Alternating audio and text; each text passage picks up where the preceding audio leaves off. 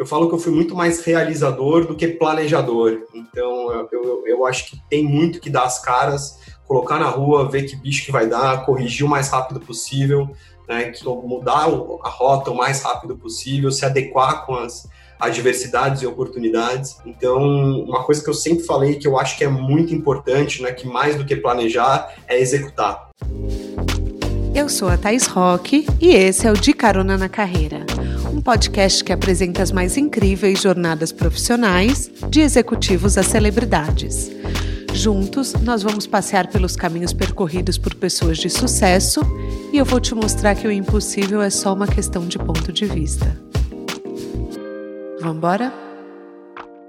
Sejam muito bem-vindos a mais um episódio do De Carona na Carreira. Hoje nós vamos conhecer a estrada percorrida pelo Guilherme Pierre, da agência Peppery e cofundador da plataforma Digital Favela, que reúne empreendedores de comunidades de todo o Brasil. Eu estou muito curiosa para saber mais sobre esse projeto tão interessante, mas antes eu vou deixar que o meu convidado dê um oi para vocês. Tudo bem, Gui? Tudo bem, tá? Primeiramente, obrigado pelo convite, obrigado pela oportunidade de bater um papo com vocês e vai ser um prazer contar aí um pouquinho mais sobre tudo isso. É, queria também agradecer a Rê, a Renata Bonadia, que fez a nossa ponte, né? É verdade. Rê, muito obrigada. Sem você, esse podcast não teria acontecido. Fica aqui o nosso agradecimento aí para ela também, para, enfim, para essa ponte maravilhosa aí que saiu. É verdade. Antes da gente pisar no acelerador, eu vou convidar você para assinar o podcast na plataforma de streaming que você nos escuta. Aperta lá seguir, porque assim que um episódio vai ao ar, quase toda terça e quinta, meia-noite, você recebe um alerta. Pipi, pipi, pipi, e se você tiver como insônia nessa pandemia, você mata essa insônia ouvindo uma história interessante. Também te convido para assinar nossa newsletter no dicaronanacarreira.com.br. Aproveita que você foi no site e também me segue no meu Instagram, arroba Clica lá no botãozinho e vai ser feliz. Gui, eu vi o vídeo de apresentação do Digital Favela que você fundou ao lado do Celso Ataíde, que aliás muito bem feito aquele vídeo, me deixou assim bem emocionada, achei bem interessante.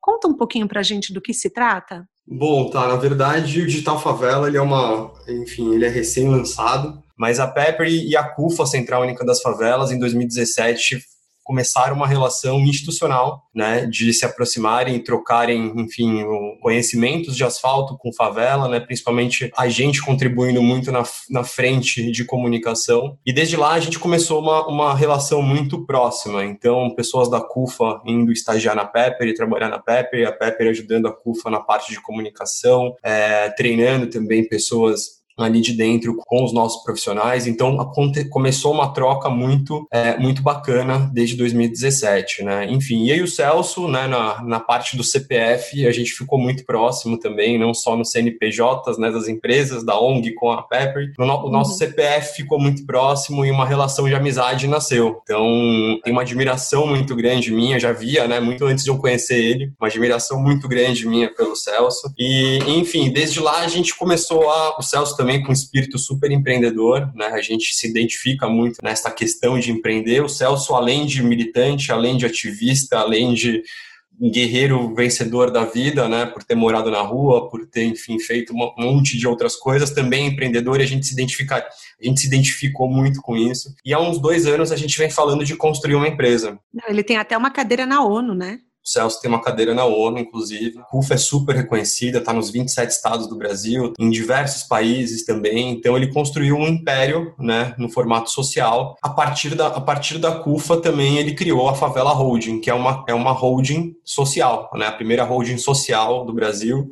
Então, lá existem projetos como Digital Favela que são socioeconômicos. Né? Então, são empresas que dão lucro, mas têm uma reversão muito grande para fundos sociais, mas também visam essa questão de também ser uma empresa com rentabilidade. E há um tempo a gente estava né, nesses papos mais informais de vamos construir alguma coisa, vamos construir alguma coisa. E um certo dia, principalmente a Pepper analisando a base da CUFA, analisando os projetos que a CUFA vinha fazendo, e a Pepper tem sim um DNA muito digital, um DNA muito pautado em dados, um DNA muito analítico. A gente falou, putz, a CUFA tem um diamante na mão, que são, enfim, o um entendimento né, de todos, de primeiro dos territórios, uhum. né, de todos todas as favelas do Brasil que eles são atuantes, então eles têm um entendimento territorial muito grande, mas principalmente eles têm um, um, um mailing e uma base muito grande dos moradores de favela, e a gente poderia, e eles não sabiam muito bem o que fazer com tudo aquilo. Foi aí que em trocas, né, enfim, idas e vindas aí de, de ideias de projeto, surgiu né, o Digital Favela, que é principalmente a gente colocar um holofote ainda mais né, em pessoas que já geram conteúdo dentro das favelas, então a gente começou a ver aqueles números, putz, pessoas que tinham sim um certo número de seguidores, não são macro influenciadores, como a gente vê muito aqui no asfalto, né? Enfim, esses, essas grandes blogueiras, grandes influenciadoras, mas eles são muito relevantes dentro da comunidade. Então a gente decidiu usar a tecnologia, né, colocar uma plataforma né, em linha de frente de tudo isso, para reunir esses mix, né, que a gente chama micro-influenciadores comunitários dentro dessas plataformas e que a gente, enfim, principalmente com o nosso conhecimento aqui né, corporativo, de trazer marcas para serem anunciadas dentro das comunidades pelos moradores das comunidades, né? Foi assim que nasceu a ideia original. E aí, enfim, de um ano e meio para cá, as coisas foram muito sendo lapidadas e a gente chegou no formato, né, de ser uma plataforma, a primeira plataforma do mundo focada em micro-influenciadores de favelas. Enfim, a gente está super feliz desde o lançamento do projeto, que superou muitas expectativas. E, enfim, a gente está num ritmo super legal e, enfim, muito além do que a gente imaginava nesse começo. Mas quando eu assisti o vídeo, eu fiquei com a impressão também que os comerciantes, eles têm um impacto muito grande dentro do Digital Favela. Como que funciona a seleção dos influenciadores? Se são influenciadores que já têm um número, que querem se tornar? Como funciona essa parte? Sim, os comerciantes locais são muito importantes e são muito uhum. relevantes dentro da plataforma. Então, para quem quer se tornar um MIC, né, um micro-influenciador comunitário, precisa ter, claro, uma conta comercial, é o mínimo que a gente pede, com um início de mil seguidores dentro do Instagram. Então, assim, putz, é muito comum, pessoas físicas, na maioria das vezes, têm muito mais de mil seguidores dentro do Instagram. E a partir disso, fazer o login dentro da plataforma, né, depois que uhum. faz esse social connect dentro da plataforma, a plataforma já identifica quais são os assuntos né, que tanto esse comerciante ou essa pessoa, esse gerador de conteúdo, tem mais interesse. Tá. Então, a partir disso, a gente já linka né, marcas que têm interesses uhum. específicos com esses perfis que foram cadastrados dentro da base. Então, a plataforma mesmo, ela com inteligência, enfim. Tudo isso através dos dados. Através dos dados. Então, a partir do Social Connect que a gente tem dentro da plataforma, a gente consegue identificar qual campanha é mais aderente com qual micro-influenciador uh, necessário. Então, isso vem dando bastante certo certo já, a gente consegue um nível de segmentação muito grande para as marcas, né? Uhum. São 56 segmentações hoje, que a gente identifica dentro desses territórios quais são os micro-influenciadores mais adequados e com fit com os briefings. E qualquer marca pode entrar em contato com vocês e para ter interesse em divulgar, em fazer os publis, né? Como a gente diria popularmente? Nesse início, a gente está priorizando marcas que já têm um certo conhecimento e até um mínimo repertório para poder falar nas comunidades, nas favelas. Você pode falar algumas marcas para gente? Posso, sim. Antes do lançamento do projeto, a gente iniciou com PicPay, Uber e Facebook Facebook, foram as três primeiras marcas que já bateram martelo com projetos, todas com projetos muito distintos e muito diferentes, então cada uma com objetivo de comunicação, mas todas com grandes intenções de anunciar, né, enfim, com os mix.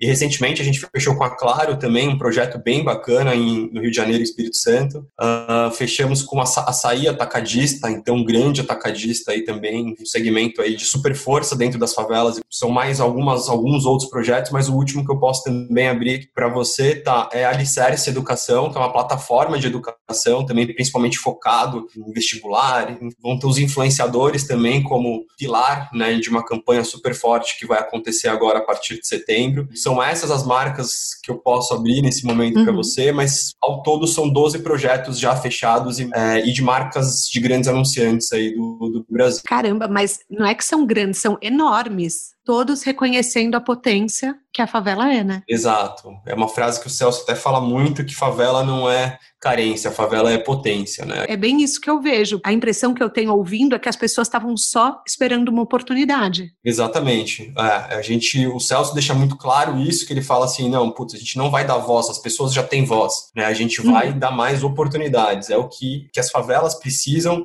não são de cestas básicas. Claro, cestas básicas são importantes, mas isso não é sustentável sustentável. Quanto mais oportunidade, geração de renda e movimentação de renda dentro das favelas e do território, é isso realmente que muda o jogo, né? Vai mudar o jogo daqui para frente. As marcas estavam só esperando, porque antes mesmo de vocês lançarem, elas já estavam lá dentro, já estavam claro. querendo, né? Exatamente. Olha, parabéns, porque é uma ideia incrível mesmo. E eu fico até chocada com o tanto de acesso que os dados têm, né? Inclusive desse mapeamento profundo. Você pode contar para a gente um pouco dos caroneiros que estão nos ouvindo? Como que rola o briefing? Qual é o direcionamento? Os influenciadores que no momento estão fervendo, assim, que estão acontecendo? Sim, então assim, são os mais os mais diversos briefings, assim, tá? Exatamente quando a gente fala de dados, a gente Uh, a gente usa esses briefings, né, o objetivo principal desses, desses anunciantes, para poder fazer esse match com a nossa base. Então, uhum. são briefings dos mais variados possíveis. Por exemplo, uma grande varejista que está procurando agora, enfim, uhum. nos procurou e a gente bateu o martelo num projeto para recrutar novas revendedoras door-to-door, né, um modelo super consolidado pela Natura.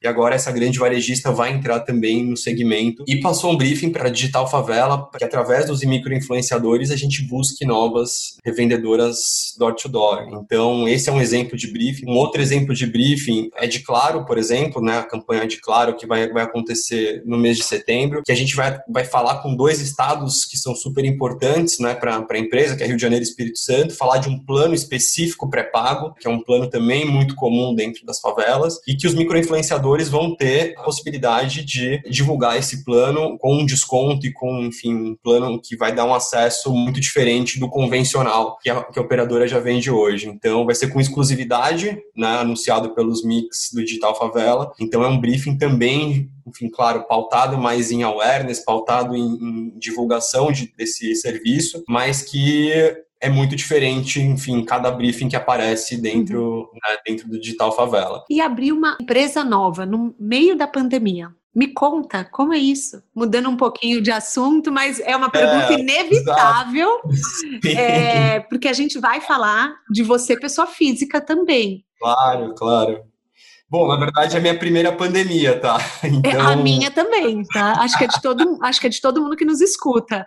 Mas é, você não só conseguiu manter o equilíbrio profissional, como você prosperou profissionalmente, criou, quer dizer, pelo que eu entendo, você e o Celso já tinham criado esse projeto há anos, mas vocês colocaram no ar agora. Mas não, assim, a nossa vontade era sim lançar a empresa antes, na verdade, é. mais ou menos para março, no máximo abril. Né? Então a uhum. gente estava esperando para saber como seria esse início, essa pandemia. A gente planejou o lançamento da empresa bem no final do ano passado, enfim, estava bem estruturado todo esse lançamento. A gente teria um evento super bacana, esse evento ia acontecer dentro de uma comunidade, a gente ia levar os jornalistas para o morro, enfim, traz, mostrar realmente uma experiência de dentro da favela, dentro da comunidade, né? Mas isso não foi possível. A pandemia deu outros rumos aí para o nosso lançamento, mas isso não, não impossibilitou da gente fazer um lançamento muito bacana. A gente fez uma live mais ou menos um mês e dez dias atrás, e essa live foi muito, muito, muito bacana.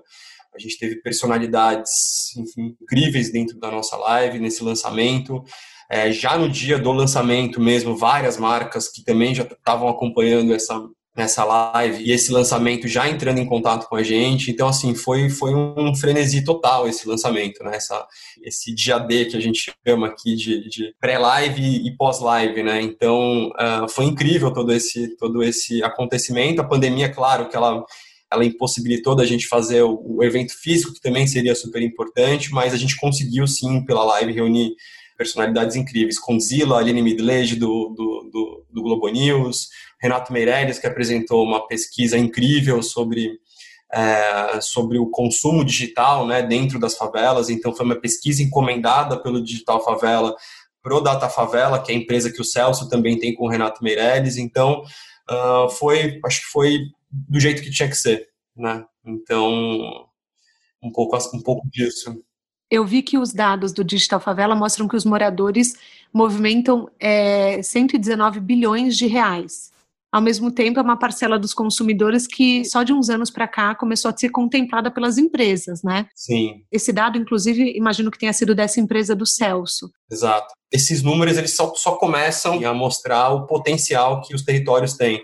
Tanto de produção quanto de consumo. Para as empresas, né, principalmente, acho que está cada vez mais claro né, o potencial de tudo isso e a atuação dentro né, dos territórios de uma maneira completamente peculiar. Então, a gente não pode comunicar da mesma forma, a gente não pode entrar da mesma forma, a gente tem outras maneiras né, de chegar né, nas favelas e se comunicar com as pessoas. Então, esses números eles são incríveis mas eles uhum. sempre existiram, né? Então, acho que agora, principalmente com vários movimentos e o protagonismo que as favelas estão tendo aí dentro do cenário, dentro da economia e com personalidades muito fortes, eu acho que puxando tudo isso, esses números estão vindo mais à tona e as empresas estão cada vez mais atentas que é necessário sim a comunicação, olhar mais criterioso né, para a comunicação dentro dos territórios.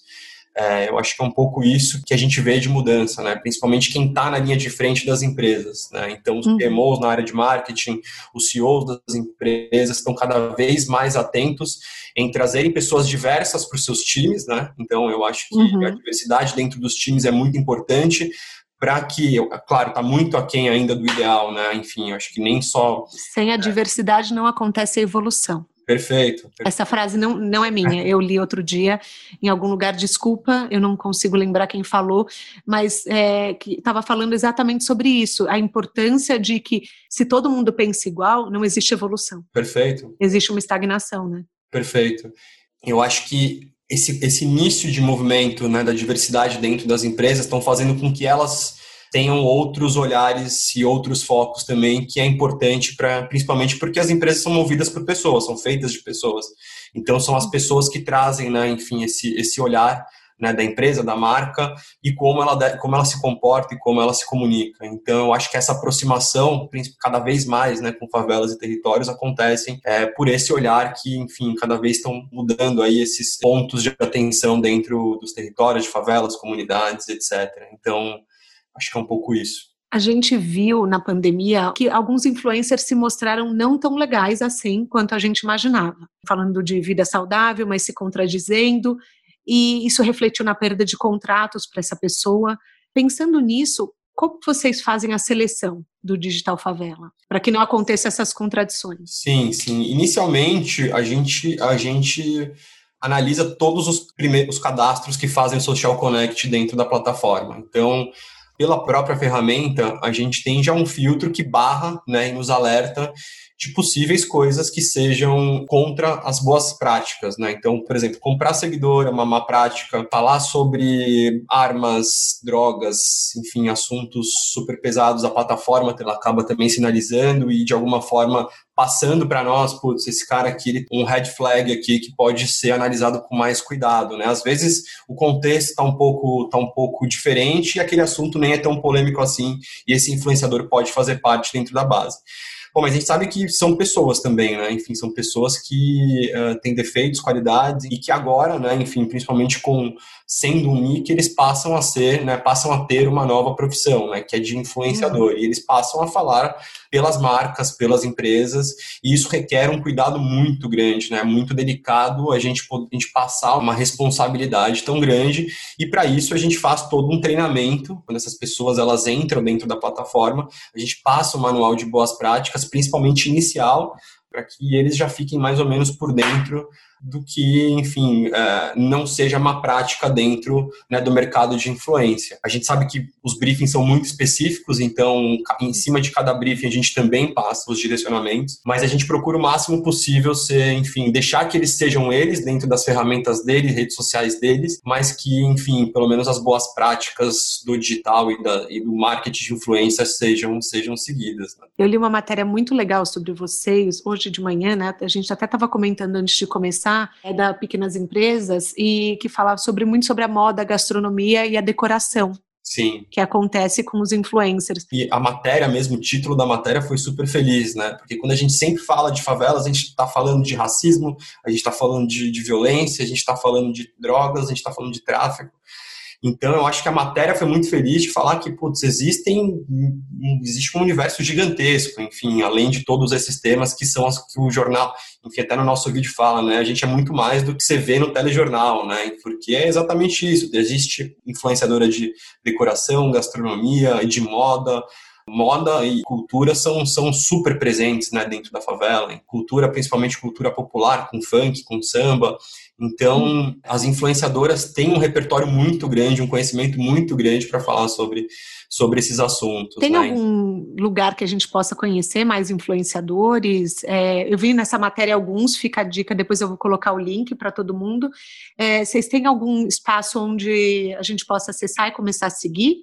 No, no, próprio perfil do Digital Favela, a gente vai divulgar, né, a gente vai ter pequenos trechos dos influenciadores. Isso a gente está terminando já de editar e gravar. Então, a gente aposta muito no conteúdo proprietário também. E o conteúdo proprietário nada melhor do que os próprios influenciadores contarem um pouco da própria história, contarem um pouco é, do que eles fazem, né? Não só uhum. uh, como influenciador, mas, enfim, cidadãos também, enfim, de hobbies e, e principais tarefas e atividades, né? Enfim, da, da vida pessoal deles. Então a gente está apostando muito nesse tipo de conteúdo para divulgar também nos nossos canais. E também o nome deles e o perfil deles vão, vão ser claro. divulgados também.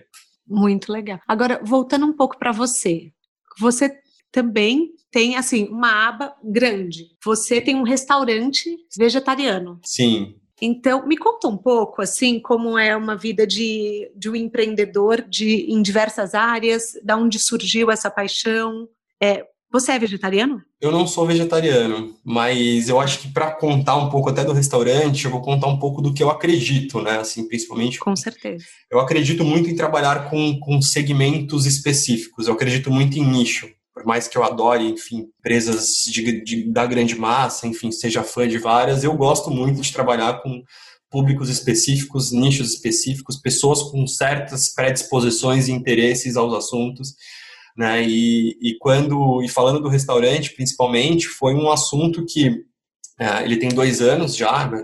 nasceu em 2018 esse Quintio, e na época, quando a gente estava conversando sobre, sobre isso, a gente viu um movimento muito grande, cada vez mais de ascensão, que é o veganismo, é o vegetarianismo. E a gente teve uma, enfim, uma, uma ideia, eu com os meus sócios, enfim, principalmente os meus sócios, que são os atuantes aí do negócio, da gente ter um modelo né, de, de, de, restaurante que fosse totalmente descomplicado e não fosse o vegetariano careta. Né? Então a gente trouxe uhum. aí um pouco mais de, de ousadia né, pro, e de opções para os vegetarianos. Né? Então tem fritura, tem, enfim, é, coisas gostosas para a gente comer, mas que, que saem um pouco da salada e, do mato, né? que os vegetarianos acabam acabavam tendo só como principal opção. Uh, assim como de tal favela também, o Quintio, ele, ele, é um restaurante que foca num público específico, né? Que é principalmente o público primário, os vegetarianos e os veganos, mas também para quem está querendo diminuir o consumo de carne, que é meu caso principalmente, né? Então eu diminui muito o consumo de carne, eu acho que é uma tendência também super comum cada vez mais em alta pessoas assim como eu que querem continuam sendo carnívoras mas que têm aí um certo, é, certos novos hábitos aí de, de consumo de, de comidas né é, já então, tem a segunda sem carne enfim exato escutando a sua história eu vejo que lá atrás que você me contou antes da gente gravar que você ama dados, que você ah, ama informações, sim. que isso é a sua vida. Então, nada mais do que você, você olha os seres no no único do único, uhum. né? Então, assim, querendo ou não, você vai é, você passa um filtro que você entende as pessoas nos seus mínimos detalhes. Sim. Então, para mim, o restaurante, é, todo o seu movimento corporativo, assim, profissional, faz muito sentido. Mas você quer contar um pouquinho dessa parte para quem está nos ouvindo? Sim, sim. Basicamente, assim, eu acho que pegando um resumo de tudo isso, eu sou um, um, um diretor de arte frustrado, né? Enfim, quando eu comecei a estagiar me deram a triste notícia que eu não tinha muito talento para ser diretor de arte, por mais que eu tivesse, enfim, inúmeras é, convicções e habilidades com, com desenhos e tudo mais. Quando eu cheguei para começar a trabalhar realmente com arte, me passaram isso. Algumas pessoas me falaram: putz, é melhor você tentar outras frentes, porque para trabalhar com arte não é muito o seu caminho. E aí, ouvindo um pouco desses feedbacks, assim, que foi super, foram super duros na época, Eu imagino, né?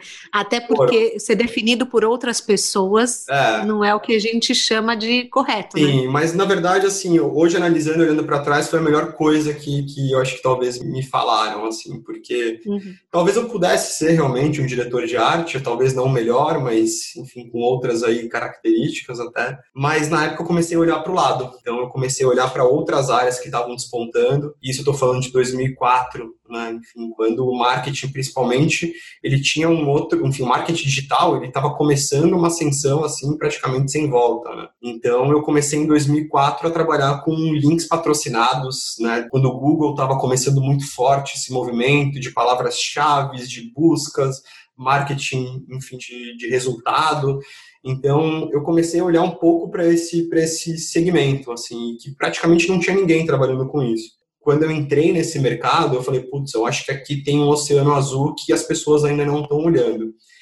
E com isso foi muito, foi muito natural todos os meus movimentos, né? Tanto dentro das grandes agências, eu passei por várias agências e comecei essa área, né, de dados e de análises e de resultados, principalmente dentro de várias agências, no caso da FBIS, no caso da G2, no caso da Underman, foram as três últimas agências aí que eu passei e tive e tive bastante, posso considerar bastante sorte de estar no lugar certo na hora certa, implementando essa área e absorvendo o máximo, né, de, de a vanguarda, né, de tecnologia, a vanguarda aí de, de conhecimento dentro de uma área que começou, uh, que era super difícil, né, principalmente dentro de uma agência de propaganda, né, falar de dados, falar de números, falar de, de resultados. Mas não era difícil, ainda é, tá? Ainda Ainda é, exatamente. Não, eu, é, assim, para mim, eu, eu te falei, assim, quando a gente conversou, que o que eu entendo de dados é só o que eu assisto em documentários de conspiração.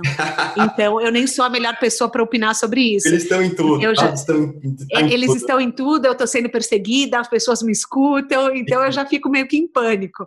Mas estou aprendendo a olhar um lado bom, a gente conversando aqui que os dados, eles realmente unem marcas e pessoas. Exato. Então, já, já gosto mais. Eu digito uma coisa no Google, daqui a pouco tá no meu Instagram, daqui a pouco tá. Eu falo, meu Deus, estão me perseguindo. Estão ouvindo minhas conversas, né? Exatamente. A sensação de 90% das pessoas que estão nos ouvindo, eu tenho certeza que é essa. e é mesmo. Mas legal você mostrar um novo lado. É, mas estão, eu acho que estão. Assim, não é nada oficial que ouvem as nossas, nossas conversas, mas eu acredito que sim, eles nos, nos ouvem. Ai, já vamos criar um podcast de teorias da conspiração. Aff, Maria, meu Deus do céu. Meu, já tô te falando, eu assisti um. Olha, eu já tô mudando de assunto, galera, desculpa. Mas só um pop-up aqui. Todo mundo tem que assistir o documentário dele, que foi o cara que denunciou, que denunciou o. É, não foi a Cambridge ele denunciou um monte de coisa do governo. Eu não sei se você já viu esse documentário, que um dia ele pega a namorada dele, olha e fala assim: eles estão ouvindo. Ela falou, mas eles estão sempre ouvindo. Ela falou: não, não, eles estão ativamente nos ouvindo.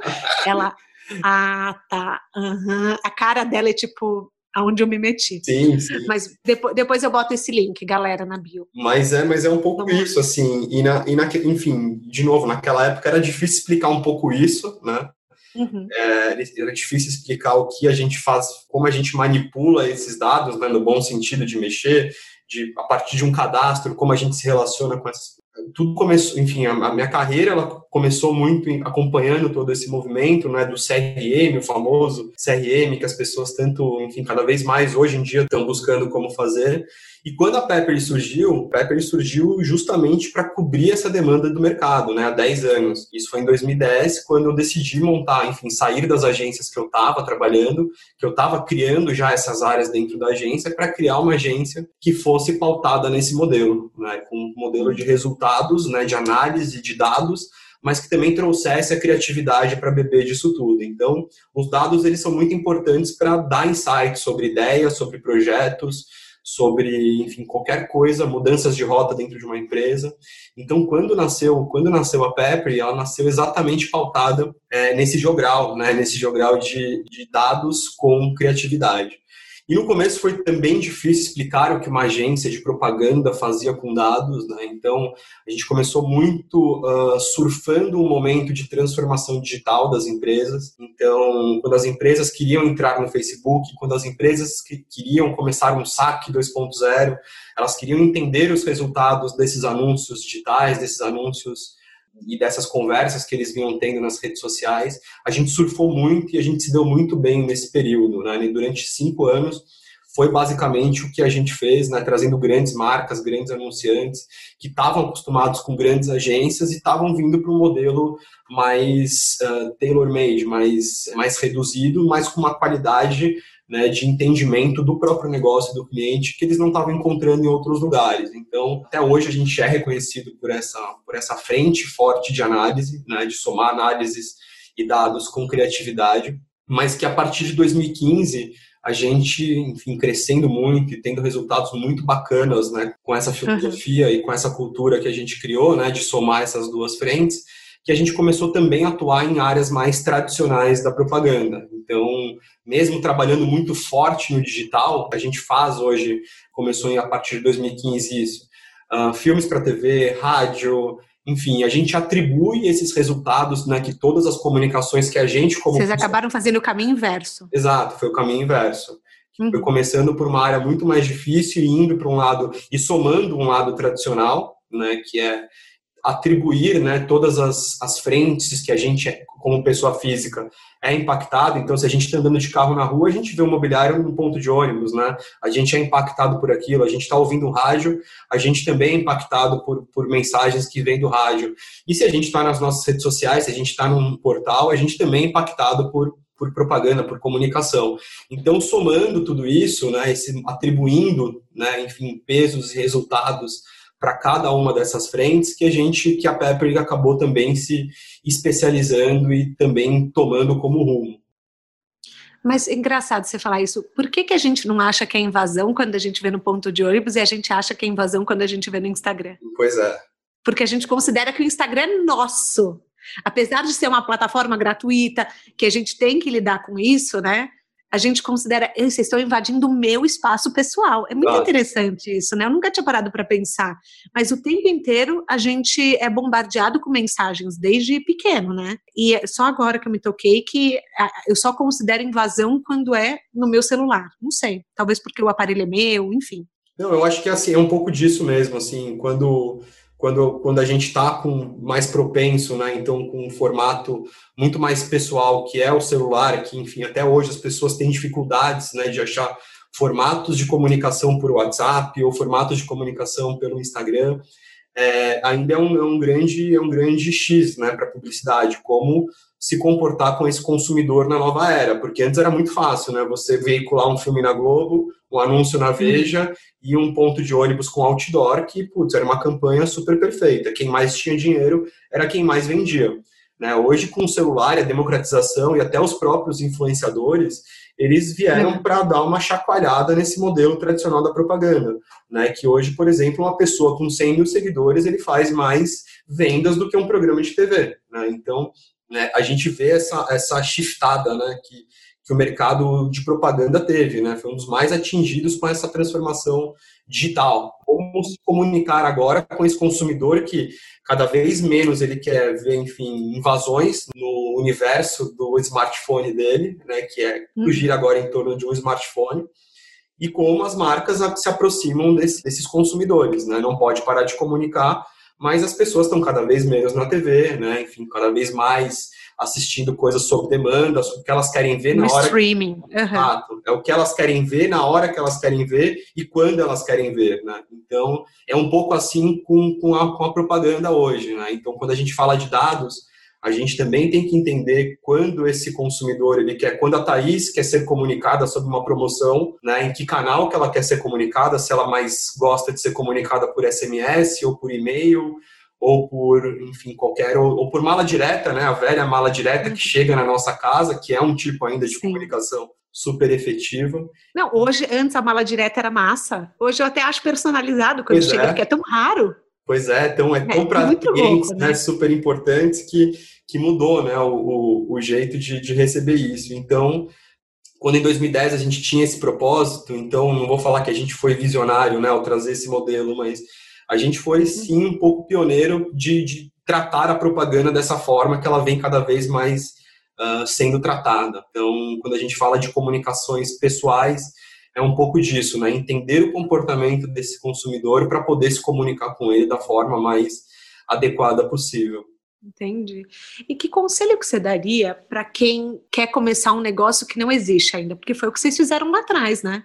Querendo ou não, é... você teve uma ideia, você viu um oceano azul e você falou, vamos embora. Mas requer muita coragem também. Vamos combinar? de você não ter um modelo para copiar, primeiro, é, talvez ninguém te apoiar porque ninguém entende, e assim, e também reunir pessoas que acreditem e entendam o que você está falando. Sim. É, que conselho você daria para uma pessoa que está ouvindo a gente e que, que talvez tenha a ideia que ela, que ela fala, putz, ninguém ainda fez, mas eu confio que vai rolar? um pouco antes de começar a Pepper, eu vi uma frase, que, enfim, depois eu fui me tornar amigo do cara que criou essa frase, que é do Rony, fundador da Reserva, uh, que, ele, que ele conta e, fala, enfim, sempre falou muito né, sobre a história da Reserva, ele fala que feito é melhor que perfeito. Né? Então. É... Gente, pausa, já é a segunda vez que falam essa frase pra gente aqui no podcast. Ah. Então vamos prestar atenção, é um sinal, é um sinal. Feito é melhor que perfeito. Então, assim, eu acho que quando eu comecei também a empreender, né, enfim, eu não sabia se, se que bicho que isso ia dar, né? Então, é, até quando eu falo para as pessoas e dou um pouco do meu exemplo, do meu case né, de construção de algumas empresas, eu falo que eu fui muito mais realizador do que planejador. Então, eu, eu, eu acho que tem muito que dar as caras, colocar na rua, ver que bicho que vai dar, corrigir o mais rápido possível, né, que mudar a rota o mais rápido possível, se adequar com as adversidades e oportunidades. Então, uma coisa que eu sempre falei que eu acho que é muito importante, né, que mais do que planejar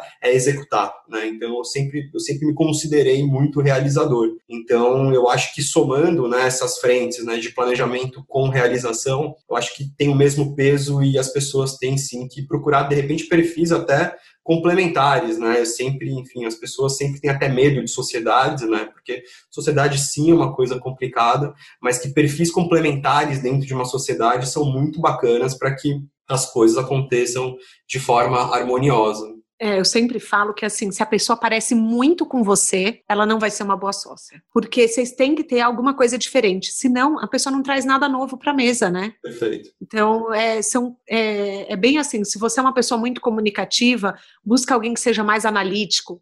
Se você é bom em dados, busque alguém que seja mais para o social, mais para as negociações, mais, enfim, da porta para fora, porque realmente é, senão acabam ficando duas pessoas dentro e você fala, nossa, mas por que, a gente não vende?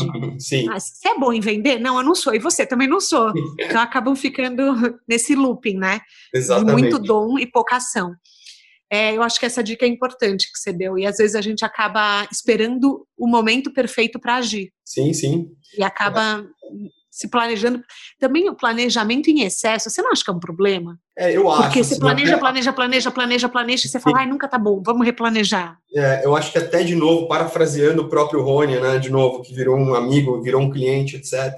Ele fala: se a gente coloca um produto perfeito na rua, a gente colocou ele tarde. Né? Então não existe né, um produto perfeito, a hora certa, o local certo, enfim, para gente, a gente lançar esse produto. Então, é, é, é, realmente assim, é botar na rua, ver o que vai dar e a gente ir tomando realmente é, é, decisões em cima disso. Mas, mas sim, concordo com você, tá?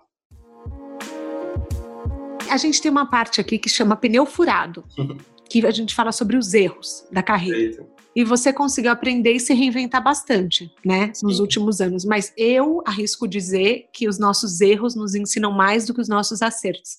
Eu falo que às vezes os nossos acertos nos deixam muito no topo do mundo, sabe? Uhum. Que na verdade não é o cenário real. Tem alguma coisa que você possa compartilhar que você acredita que tenha sido é, o seu maior erro até agora? Ou e também um erro que tenha te trazido um grande aprendizado? Sim, na verdade, uh, antes de começar a Pepper, eu tive uma startup também, que eu tinha 23 anos quando eu, quando eu comecei essa startup. Então, dentro dela, vários erros vieram juntos, né? Então, a falta de planejamento foi uma das coisas que eu me arrependo muito, porque foi bastante dinheiro envolvido, foi uma energia muito grande, foi relacionamento com outras pessoas que acabou sendo impactado também. Então, eu acho que a falta de planejamento, principalmente para lançar um novo negócio, foi o que me, me levantou. Eu fiz levantei uma bandeira aqui na cabeça de que, putz, meus próximos negócios é, o planejamento também ia ser muito considerado, né? Por mais que eu, eu me considere aí até um pouco uh, desbravador e, e, interessado em colocar as coisas na rua, a parte de preparação para isso também foi, foi um, acho que um dos erros que eu não voltaria a cometer de novo. Então, ter um business plan muito muito editado e, e, bem moldado, tem um modelo de negócio muito claro, enfim, ter a composição societária muito clara, os papéis né, dentro da sociedade muito claro, isso, é, isso é uma coisa muito importante, né? As regras e o que jogo, você espera dos outros, né? Exato. As regras do jogo mesmo, que está além do contrato social, né? Enfim, putz, se acontecer isso, quem cuida? Se a gente ficar sem dinheiro, o que, que a gente faz? Se a gente ficar com muito dinheiro, o que, que a gente faz, né? Então, é, são várias, enfim, possibilidades que dentro de uma sociedade, dentro de um empreendimento, dentro de um negócio, a gente tem que tomar cuidado, né? Então, eu acho que essa falta de planejamento é uma coisa que, que enfim, eu acho que eu me que eu considero um dos principais erros aí do, do passado. É, eu acho que é um bom ponto. Nunca, gente, também nunca é, desperdi, é, é, assim, desacreditem do poder de um bom contrato feito. No começo parece desumano, mas depois é o que salva relações. É, eu aprendi, acho que isso na marra, e no final das contas, é, acaba não, não, não tendo dúvida para ninguém, sabe? A mais B é igual a C e vambora. Então, assim, é, passa por essa saia justa, entre aspas, uma vez e depois não tem mais problema nenhum. É melhor conversar de contrato na fase da lua de mel do que na fase do divórcio, gente. Perfeito, perfeito. Então, vamos falar bem assim. E na sua mala de viagem, onde você coloca tudo que você quer levar para a vida, você tem um novo projeto a caminho, mas o seu mapa, para onde vai te levar? Para onde você quer ir? Você tem algum plano que você possa compartilhar? Ou você é daqueles que acredita que não se compartilha planos futuros? O que, que você pode falar? Não, eu, eu, eu compartilho com o maior prazer, assim, é, os meus maiores planos são de médio e curto prazo, né, assim, eu, tenho, eu gosto muito de planejar para o médio e para o curto prazo, né, então, apesar de que, enfim, quero muito fazer com que esses novos projetos também prosperem muito e que muitas pessoas sejam impactadas, que eu acho que esse é o meu grande propósito hoje, né, como, como empresário, né, enfim, acho que muito mais do que visar o crescimento de uma nova empresa é visar a transformação, né, enfim, é, daqui para frente eu, eu só me né, em projetos que tenham um propósito muito claro, então essa é a minha premissa principal, mas eu tenho sim vontades aí de pessoais de um dia talvez desligar um pouco essa essa cabeça pensante que o tempo inteiro está querendo fazer alguma coisa nova e, e, e tentar um, uma viagem sabática de um ano aí pelo mundo. Eu gosto muito de tirar fotos, tiro fotos assim como hobby a minha vida inteira, então é, eu gostaria muito de, de fazer uma viagem para tirar foto, sem precisar ver e-mail, sem precisar ficar no WhatsApp o tempo inteiro respondendo clientes respondendo sobre problemas, então é um pouco disso do que, que, eu, que eu vejo aí para o meu futuro, mais para o longo prazo. Você já viu um TED que ele fala do poder do ano sabático? Não. Vou te mandar. É, vou colocar o link também para os nossos caroneiros amados entrarem, que ele fala que um sabático, apesar de ser um sabático, ele tem que ser muito bem planejado. Perfeito. Porque senão ele é só um ano perdido. Perfeito. Então é bem, é bem interessante, é muito, muito legal. Eu quero muito ver isso, quero muito mesmo. Porque... Vou, vou te mandar. E quais aprendizados assim você faz questão de não esquecer? De, de levar para sua vida todos os dias alguma coisa que você pensa? Bom, eu acho que, que uma coisa que eu aprendi, enfim, que foi até o estopim aí do meu início como empreendedor, foi o que eu aprendi muito com, com, com a minha mãe, assim, minha mãe era também uma, uma empreendedora informal, né? Enfim, que passou por, por grandes dificuldades na vida, até, enfim, ficar doente, mas continuando empreendendo e, e, de uma forma muito leal, né? Enfim, leal aos dela, as pessoas que estavam próximas a ela, mas leal também com todas as situações, né? E com uma honestidade, assim, eu acho que ímpar. Né? É uma coisa que eu carrego muito, né, para dentro do, do né, tanto da Pepper, que foi, enfim, é o meu principal negócio ainda, enfim, 10 anos de empresa, Passamos aí por muitos momentos bacanas, mas também por muitos momentos ruins. E que eu acho que essa lealdade, essa, essa honestidade, ela sempre prevaleceu. Né? Então, é uma coisa que eu carrego de um, para todos os negócios que eu, que eu começo, inclusive para os novos, né, que estão nascendo com pessoas com menos de menos proximidade, menos, enfim, com menos tempo de convivência. Então, que, que que é que esses que esses, enfim, que essas coisas sempre prevaleçam, né? E uma outra coisa que eu acho que, que eu levo muito comigo, tanto para a vida pessoal, profissional, etc., eu acho que é confiar na intuição, né? Eu acho que, enfim, a gente tem. Nossa, muito bom esse, muito bom. É, eu acho que a gente tem, a gente sabe, né? Eu acho que a gente sabe realmente quando as coisas têm que ir para a rua, enfim, eu acho que o Digital Favela é um exemplo disso.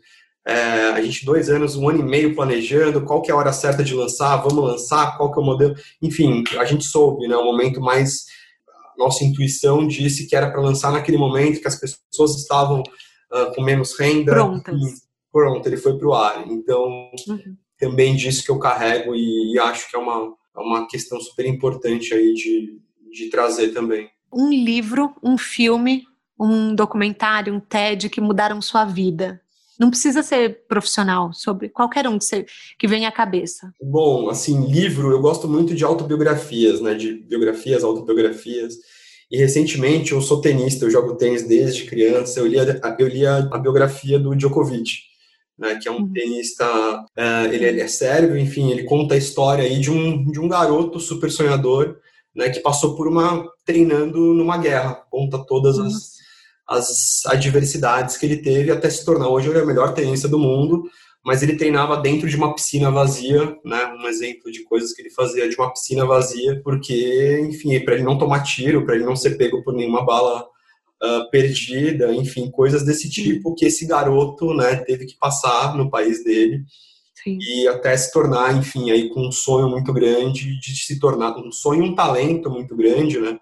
Uhum. Se tornar um tenista profissional e, enfim, hoje ele é o melhor do mundo, enfim, um livro que realmente mudou minha vida. E acho que filme, filme do Richard Gere, que chama Sempre ao Seu Lado, filme dos cheio de emoções, né? Enfim, eu sou fã de vários é muito bacana, assim, ele conta a história de um, de um professor que tem um cão inseparável, né, enfim, ele tem o seu melhor amigo que é um cão, hoje eu sou pai de cachorros, eu tenho dois cachorros que, que são meus filhos, realmente, e esse filme, ele, ele mexeu comigo, porque os meus cachorros vieram num momento super peculiar da minha vida, e realmente eles têm um poder de transformação muito grande, pelo menos tiveram comigo, né, então, esse filme ele conta a história desse professor que todos os dias ele pega o mesmo trem para ir voltar ao trabalho e o cão sempre espera, né? O cachorro sempre espera ele né, na estação. E aí, enfim, um dia esse cachorro ele não estava mais do lado do esperando na estação.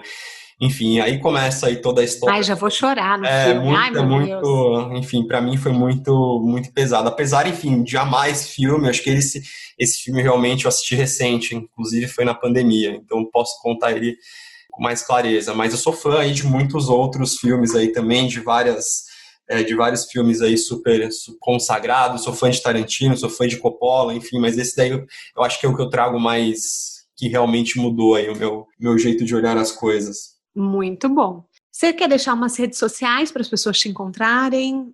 Todas as suas? Tem várias das empresas. Bom, eu vou deixar um LinkedIn que podem me achar também, que é super fácil, Guilherme Pierre assim como no Instagram também, que o Instagram eu compartilho mais a minha vida pessoal e as fotos que eu faço pelo mundo, pelas minhas viagens e pelo, pelos lugares que eu passo, que é guilherme.pr.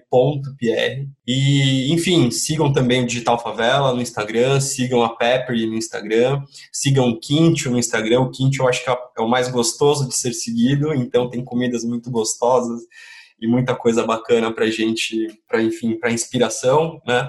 Então, eu acho que é um pouco isso. Agradeço a oportunidade, tá? Agradeço esse bate-papo. Foi muito legal, eu adorei. Obrigada por compartilhar, enfim, tantas dicas com a gente, compartilhar esse novo negócio incrível que você está abrindo. Todo mundo siga o Digital Favela, entrem no site para ver o vídeo que a gente comentou. E muito obrigada por nos inspirar com a sua história. Antes da gente descer do carro do Guilherme, eu convido vocês, caroneiros, novamente para assinar nossa newsletter e nos seguir na plataforma que você nos escuta. As dicas que a gente falou aqui vão direto para o site de caronanacarreira.com.br e também para o descritivo do podcast. E a gente volta na próxima semana. Um beijo grande.